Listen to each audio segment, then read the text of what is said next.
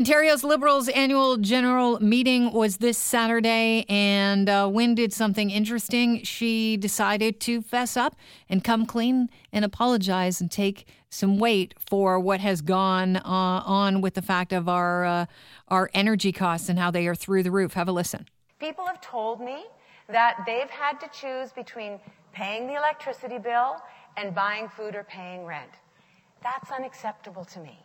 It is unacceptable that people in Ontario would be facing that choice. So our government made a mistake. It was my mistake. Wow. Like she just admitted it was her mistake. Now what's going to happen?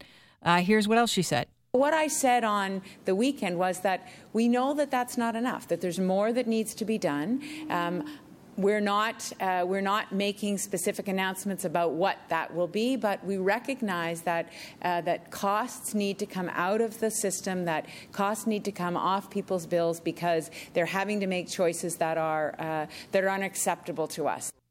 Okay, so we don't know what she's going to do. Clearly, No she idea. doesn't know what she's going to do either. We are going to talk about that at length in about 10 minutes' time. Uh, let's get to some other things that are going on. This is interesting. Canada's spies have a new risk, Chris Pokemon. I kid They're afraid of the Pokemon. No, the no, Pokemon no, no, are no, no, spying no.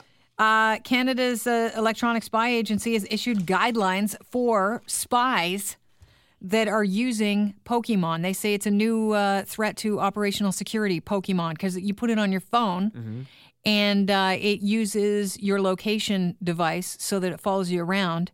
And they're saying, look at the game uses the phone's GPS and camera to catch and battle little Pokemon in the real world, and uh, that could enable people to find out not only uh, your routine, but it poses a risk to people who would rather not be tracked, like employees of uh, the Cana- the Communication Security Establishment. Uh, that is Canada's powerful electronic spying agency. I can't, if you work as a spy and you don't know that, you're scaring me. How is it possible that they would like? I would think that a person who is a spy would probably have all their location settings turned off on their phone anyway. They wouldn't be using Google Maps or anything because they know that that's going to geotag them. They know that that's a, a way that someone could find them. Listen, the agency's also recommending that you should create a dummy Google account if you're a spy and you want to play Pokemon. Use a fake name not to associate uh, with your other online activities, like Professor Oak. Do you think that James Bond needed to be told this kind of basic stuff? Listen, I understand that spies need downtime, but here's what I want from my spy on downtime. I want you to be drinking a honking glass of wine, connecting articles and photos together on your wall with red string, like Carrie is in Homeland trying to find out where the suspect is. That's what I expect you to do when you're not working, not walking around looking for Pokemon. That truly scares me. I can't be the only one right now that thinks it's ridiculous that they're uh, that CSIS is asking their uh, their spies not to play Pokemon, and if you do, create a fake name. Also, Scary. is anyone really playing Pokemon anymore? Isn't that so like June?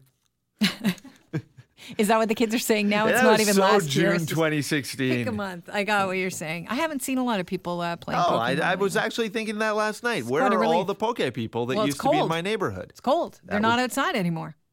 Did it kill the Pokemon?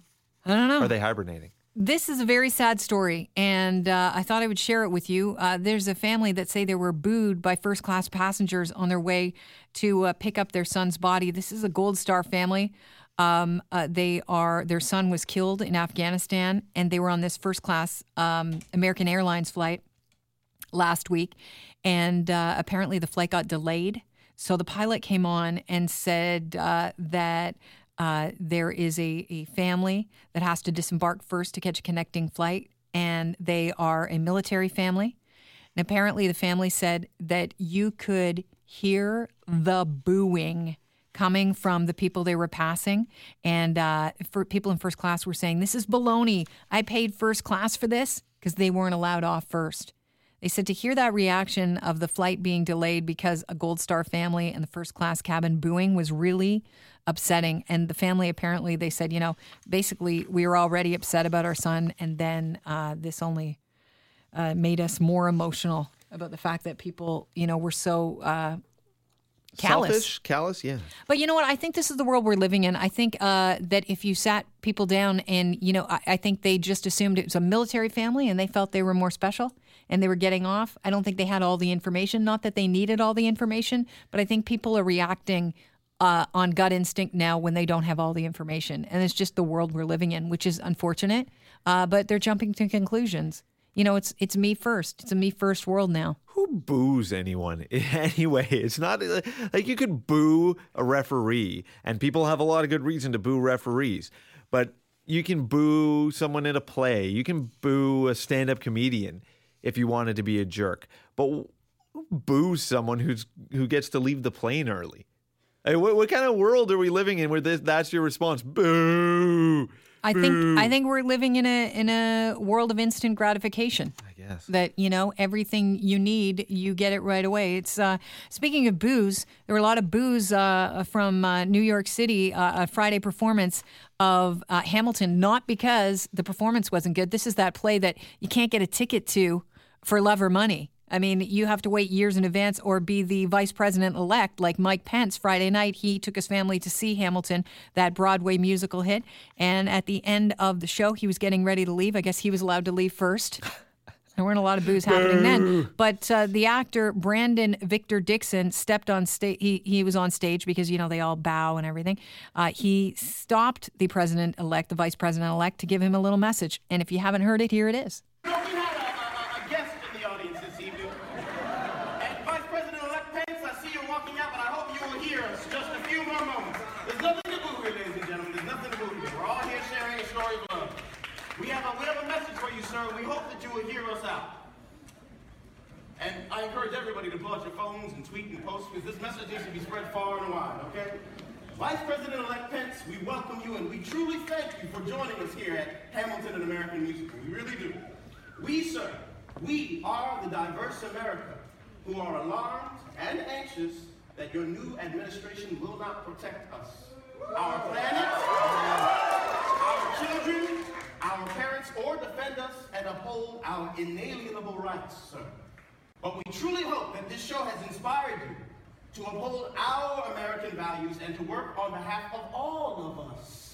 All of us.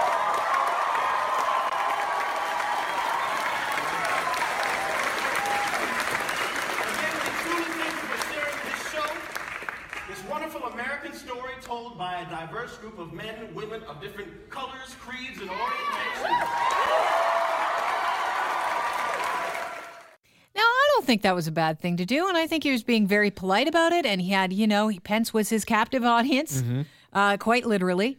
And after that, of course, you know, went up on Twitter as uh, as the actor had uh, suggested people post it. And then, of course, Donald Trump caught wind of it, and he said, "Our wonderful future VP Mike Pence was harassed last night at the theater by the cast of Hamilton, cameras blazing." Uh, there must always be a safe place. Uh, the, sorry, the theater must always be a safe and special place. The cast of Hamilton was very rude last night to a very good man, Mike Pence. Apologize! Exclamation point. Wow. Really? Because here's what Mike Pence thought. Uh, You know, what I can tell you is I, I wasn't offended by what was said. I'll leave to others whether it was the appropriate venue to say it. But, but I want to assure people who were disappointed in the election results, people are feeling anxious about this time in the life of our nation, that President elect Donald Trump meant exactly what he said uh, on election night that he is going to be the president of all the people of the United States of America. Well, there you go. That sounds hopeful, and Mike Pence doesn't seem to be put out by that. But you said uh, someone was Stephen Van Zandt. You might know him as Little Steven or Yeah.